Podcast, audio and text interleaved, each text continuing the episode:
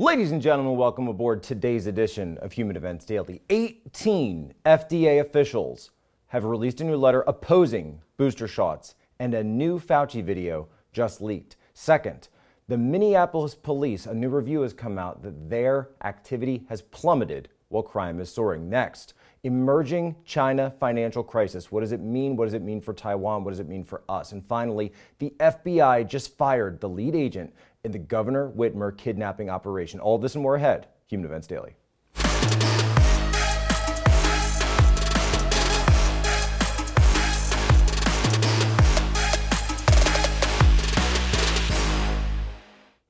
Get vaccinated or else. That's the message that's been the message from the White House for the last week. However, there's a new shoe that's dropping in all of this, and that is are you have to get boosted or else? Are there going to be booster mandates coming forward? We know the White House is talking about boosters. Jen Psaki's talking about boosters. Everyone's talking about boosters, except hold on, wait a minute, because a new letter just dropped in, in all of all places, The Lancet. And what does it say?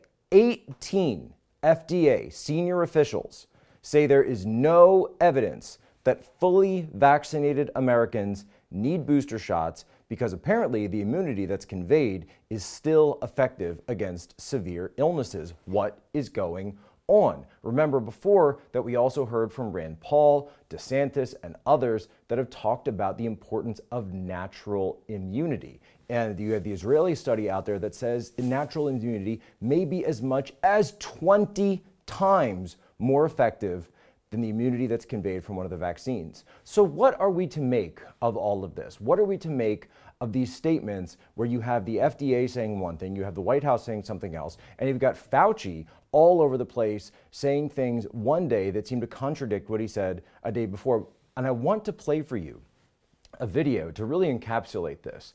This video, it was first brought to my attention from Yossi Gestetner on Twitter that he pulled it up. It's an old Bloomberg interview with Fauci from just 2019. And I want you to listen to this. I want you to hear very specifically what Fauci says about infectious diseases. Take a listen. And the best way for me to prevent getting an infectious disease and having to have you as my doctor is what? Um, wearing a mask. No, um, no, no. I don't need to do that. um, if somebody's, I can see they're ready, ready to sneeze or cough, walk away. You avoid all the paranoid aspects and okay. do something positive. A, good diet. B, you don't smoke, I know. I know you don't drink, at least not very much, so that's pretty good. Get some exercise. I know that you don't get as much exercise as yes, you should. That's correct. Get good sleep. I think the, the normal, low tech healthy things okay. are the best thing that you can do, David, is stay All healthy. All right, well, I'm going to try to do that, and hopefully when I next see you, I will be even healthier than I am today. I, I would imagine you would be, and I look forward to that. So it's kind of amazing listening to Dr. Fauci in that clip because he's talking about things that you've heard so many people, right, refer to and wonder why it is that our government isn't talking about healthy living about nutrition, about the importance of good sleep, about taking care of yourself from a holistic perspective, working out, lifting weights, you know, walking. I wish some of these people that spend way too much time on Twitter who are very online would just go and like just walk around the block, right? You will feel better, I promise. The people that are inside your little you know, computer screen inside your pocket are not going to bother you if maybe you have a little bit of those endorphins going on. Get some sunshine, vitamin D. I don't know, basic stuff, just basic stuff. He calls it paranoid to worry about anything else. So if you're sitting at home, you're obviously very confused by all of this and you're wondering, why is it that I can find all of these clips where they seem to be talking about things that have a connection to what I'm thinking about? They seem like common sense, they seem like basic uh, sophomore biology, like we all learned, and yet we're not getting that on a regular basis if you go and listen to what Fauci is talking about now. And then, of course, you have things like the Met Gala last night, where all of the celebrities are out. None of them are vaxxed. We have no idea what their vaccination status is. And then you see AOC, and look what she put on her dress. That's right, folks. Even AOC admits it. For the best night's sleep in the whole wide world, go to mypillow.com and use promo code POSA. no, it's it's kind of hilarious actually. She's wearing like a Chick Fil A style dress, and she's up there. It reminds me, folks, this is our elites. It is the Hunger Games. They are the Capitol, and you are the districts. They are the ones who dress up in their flowery perfumerance, and you all out there are waiting to see whether or not you'll be called, to see whether or not you'll be ordered to go and fight to the death. Maybe not in Afghanistan, but they'll find somewhere else. That's an elected representative. Folks, they're laughing at you. They don't care about this stuff themselves. It's a game. It's always been a game. Stay tuned. Next up, we'll be talking about a whole lot more games as Human Events continues. Welcome back. Now, folks, if you've been following me on Twitter, if you've been following me anywhere, you know that I have a sort of catchphrase that I've been using a lot, and it's called get out of cities. Cities. Why would you even be there, right? And I've been saying this again and again, and some of you seem to have gotten the message, and yet others of you don't seem to. I, I always get these responses like, why should I get out of cities? What do you mean by that? Can you extrapolate on your comments? I'm like, it's, it's, it's pretty simple. Like, cities, just don't be there. Get out of the cities. I've been saying it for about a year and a half now.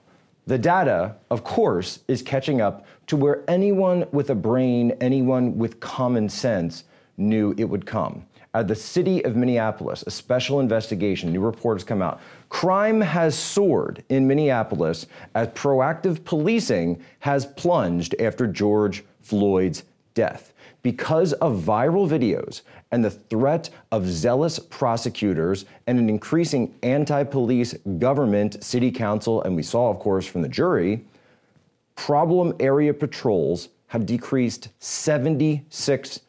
The police force has decreased by 22%. That means they are now short hundreds of police officers in the city of Minneapolis. So, do you think that just based on the ever present and unchanging nature of human nature and human behavior, what kind of effect is that going to have on criminals? Are they going to say, oh, great, I can just go about my life now and not worry about interference from the police? No, you fools. It means they're going to commit more crime, and that's exactly what is going on. The city of Minneapolis is looking at a 20 year high in terms of homicides. The homicide rate has increased in almost every single major city in the United States. You pick one, it's going to have some of the highest numbers they've seen since the 1990s. I know from talking to my family back home in Philadelphia, they're saying, Jack, it feels like the 1970s again, where if you were going downtown, if you were going into the city, that you better make sure to take steps to be able to defend yourself should something happen. Because that was just, as Sadiq Khan once said, part and parcel of living in a big city, right? Folks, this was obvious from the start. You know, James Comey, of all people, actually used to talk about this when he called it what? The Ferguson effect. That you are going to have police officers that see you taking their actions and their behaviors putting it on viral video, clipping off what happened before, or what happened after. And then you have governments responding to that. You've got public attention, public opinion responding to whatever happened on the viral video before anybody gets the facts, before anybody understands what's going on. And by the way, that doesn't mean that the cops are always the ones in the right. That doesn't mean that there aren't times where things get excessive and that we should talk about how policing is done. For example, when I see cops going around in church parking lots and taking down numbers of license plates of people showing up to worship on a Sunday, I think, yeah, that's probably just a little bit unconstitutional. But you got to understand as well, folks, that if you are in these cities, if you are in these mass areas where you've got populations that are huge, and then you have people who are willing to commit those crimes, if we know there are problem areas, if we know there are cities like Baltimore, like Philadelphia, like New York, like Chicago, like Detroit, like Los Angeles, right? Last time I was in Los Angeles, the homelessness problem was so bad that we used to think, oh, that's just Skid Row. No, it's not Skid Row, it's the whole city. Here in Washington, D.C., there are homeless encampments all over the place. There are carjackings on the rise. An Uber driver was just killed in a carjacking not long ago by teenagers. Folks, This situation does not show any signs of improving because politicians are feckless and they are using these incidents and these viral videos as a way to do what? To cynically gain political support rather than do what the right thing is for their city and keep people safe. I do not know where the bottom is on this. I don't know how far it goes, but I do know that for my family and for my friends, for my kids, I'm going to keep them out of cities because I see what's going on there. I see this situation, and the future does not look good. The future looks bleak. There are other places, though, out in the country where they're saying, you know what, come here. There was a city, um, I think it was a county actually, in Spokane, Washington, where you had the sheriff was actually putting up billboards trying to poach officers from Denver, from Seattle, from Portland to say, hey, if you want to come to a place where we actually support police officers, where we care about our community, where we have high trust societies, then come out to Spokane County, Washington. So, folks, if you're out there and if you're a conservative, if you have a traditional family, if you believe in American values, you got to move. Move to a place where people share your values. Move to a place where people believe the things that you believe. And that is what's going to be the way to get through this. For those people that want to stay in cities, my heart goes out to you. I pray for you, but understand that from this point on, you are on notice. You know what you're doing. You've made the choice to be locked down with people that don't want to be locked down, people who should be locked up. But because we don't have the policing level that we should in this country, you are putting yourself and your family at risk. Stay tuned. Human Events Daily. Come right back. Is China approaching an emerging financial crisis? What is the deal with that? What's behind it? And what does it have to do? What can we learn from the US financial crisis of 07 08? The Big Short, right? People remember that movie, people remember what was going on, but I think a lot of people don't go back and understand really what was the underlying root cause of that. It was government pushing policies that allowed financial institutions to give home loans. It always started with home loans, right? To people and places that shouldn't have had them in the first place. That's what they were called toxic subprime assets, right? This was the sort of phrase that was used. Well, China is full of these. And one specific lender, China's biggest real estate developer, is now potentially underwater, the firm Evergrande. And there are massive protests now breaking out in Shenzhen and other places in response to this. Take a look.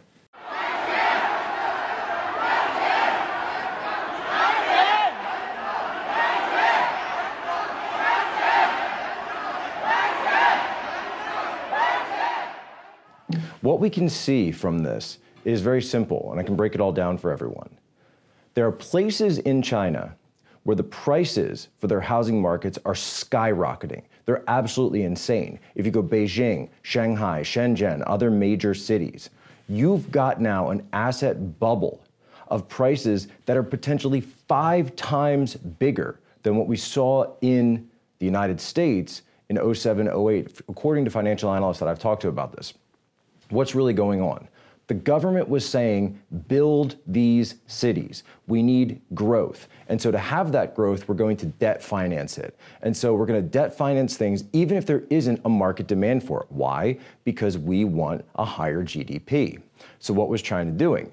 Uh, kind of similar to what the United States was doing in many cases. They were building ghost cities, these massive areas where skyscrapers, I even saw this when I lived there years ago would be these skyscrapers would be built up, these towers would be built up. They'd have no people that could afford them, that could go into them, but they would be built anyway. Now, one such development of 15 of these skyscrapers just about two weeks ago in the city of Kunming was demolished. Check this out. They were taken down because they stood on the market for seven years and nobody wanted it. Nobody wanted to touch it. So, all of this leads to the question what does it mean when there's a crisis of confidence for the CCP? What does it mean when there's a crisis of leadership following last year, the COVID 19 outbreak, the Wuhan lab cover up, the cover up of the outbreak itself in Wuhan? Remember, the Wuhan cover up originally happened because doctors from Wuhan were going on Weibo and other uh, Chinese social media platforms, and they're trying to just tell people what was happening. They were getting banned, they were getting arrested, they were coming in and having to sign forced apologies and forced confessions, saying that they were rumor mongering and spreading misinformation. Folks, this is a crucial moment for the Chinese leadership of the CCP. And so I want to do, like I always love to do, a map break. Boom. Now, if you're just listening, you're not going to be able to see this, but I want to show the Taiwan Strait because this, after Hong Kong, right, last year and the year before, the protests and later essentially the full control of Taiwan, excuse me, the full control of Hong Kong, which was taken over then directly by Beijing, now we're looking at Taiwan. If Xi Jinping feels sufficiently threatened in terms of his position, remember, this guy wants to hold on to leadership forever. He wants to be the chairman for life. Folks, look at the map. Taiwan, in case you didn't know, is very, very close to mainland China. It is extremely close. If they want to take that land, if they want to take what they call the wayward province back, the country of Taiwan, they are going to put up a lot of military might and a lot of military effort and able to do so, and they will be able to do it very quickly. The United States, on the other hand, just went through the entire Afghanistan debacle under Joe Biden. This is a potential nightmare scenario. If Beijing decides they want to distract from the financial crises at home in order to wag the dog and Xi Jinping feels that elements within the party and within the powerful Politburo that rules the CCP and the, and the People's Republic, if he feels like he's going to be taken out of power, the first thing he'll do, the absolute first thing he'll do, is make a move on Taiwan. And if you go to Global Times, what are they saying right now? That Chinese, for the first time, Chinese fighter jets are going to be flying patrols over Taiwanese airspace. Folks, every once in a while, you get hit with one of those stories that just seems too completely insane to be true. So you just have to follow the facts, you have to follow the stories, because this is one of those ones where if this were like a Hollywood plot, I kind of think that if you walked into a room, that even as corrupt and insane and woke as Hollywood is, they would never go for this. But let's go forward. The FBI, according to Just the News, has just fired the lead agent on the Governor Whitmer kidnapping operation. Why do I say operation? Well, because we've already learned that in this plot that happened in Michigan last year, as many as 12 FBI informants were involved in the alleged conspiracy. They were driving this thing. And places, even like the left wing outlet BuzzFeed News, have reported that this probably wouldn't have happened at all if the FBI hadn't been running their informants through the entire thing. So it was an FBI driven plot. Here's the thing though the lead FBI agent was just fired. What was he fired for? Folks, this is where I was telling you it gets a little bit weird. So I'm just going to read this, all right? This is literally me just reading it. According to the Detroit News, Special Agent Richard Trask was fired last week while awaiting charges on, of assault with intent to do bodily harm and allegations that he beat his wife's head against a nightstand following an argument caused by a swingers party that they had attended. Trask was also dropped as a witness for the FBI following disparaging comments he made on social media calling former President Donald Trump a douchebag. Folks, do you remember when that story dropped in 2020 about the Governor Whitmer plot? That was everywhere. That was wall to wall coverage. But they didn't talk about the FBI's involvement. They said the FBI was just there saving the, get, the day, keeping everyone safe, keeping the governor safe. They didn't talk about the fact that the FBI had 12 informants and the fact that the FBI was driving the operation. That only came out much, much later after the election. And yet, all Trump supporters, all conservatives, were branded as being involved with this thing when we later find out that this was a federally driven operation driven by a guy, by the way, who seems completely insane. From the perspective of someone who's worked in the intelligence community, I can tell you, folks, that when it comes to people who work there, at least in the DC area, that is how they view themselves. They view themselves as elites. They view themselves as the sophisticated betters of society. And remember the text messages, the Strzok Page text messages that came out during the Russiagate investigation. Trump supporters smell like Walmart. You remember that? Do you remember that phrase? I want you to hear that because that is how these people see you. That's what they think about you. That's what they think about their families, your families. And further, you got people like this Trask and these 12 informants that see you not just as political opponents, not just as their lessers in your flyover states. They view you as the enemy. They view you as the potential next Timothy McVeigh, as Andrew Breitbart once said. They view you as the problem that needs to be cleaned up. We need a full investigation into this Whitmer plot and all FBI informant operations as pertains to the militia groups and as pertains to Trump supporters and conservatives. We need to understand what was going on and did this, by the way, have anything to do with the events of what we saw just a few feet away from where I'm sitting right now in the studio on January 6th? because we are told that we have a January 6th commission coming up, and yet I don't see anyone from there talking about FBI informants, these plots, and these absolutely insane people that seem to be behind them. That's all the time we have today on HE Daily. People, share this out, subscribe, follow every podcast platform, every video platform that they'll let you have this on. Stay tuned because tomorrow we're going to have a whole brand new episode for this. Ladies and gentlemen, as always, you have my permission to lay ashore.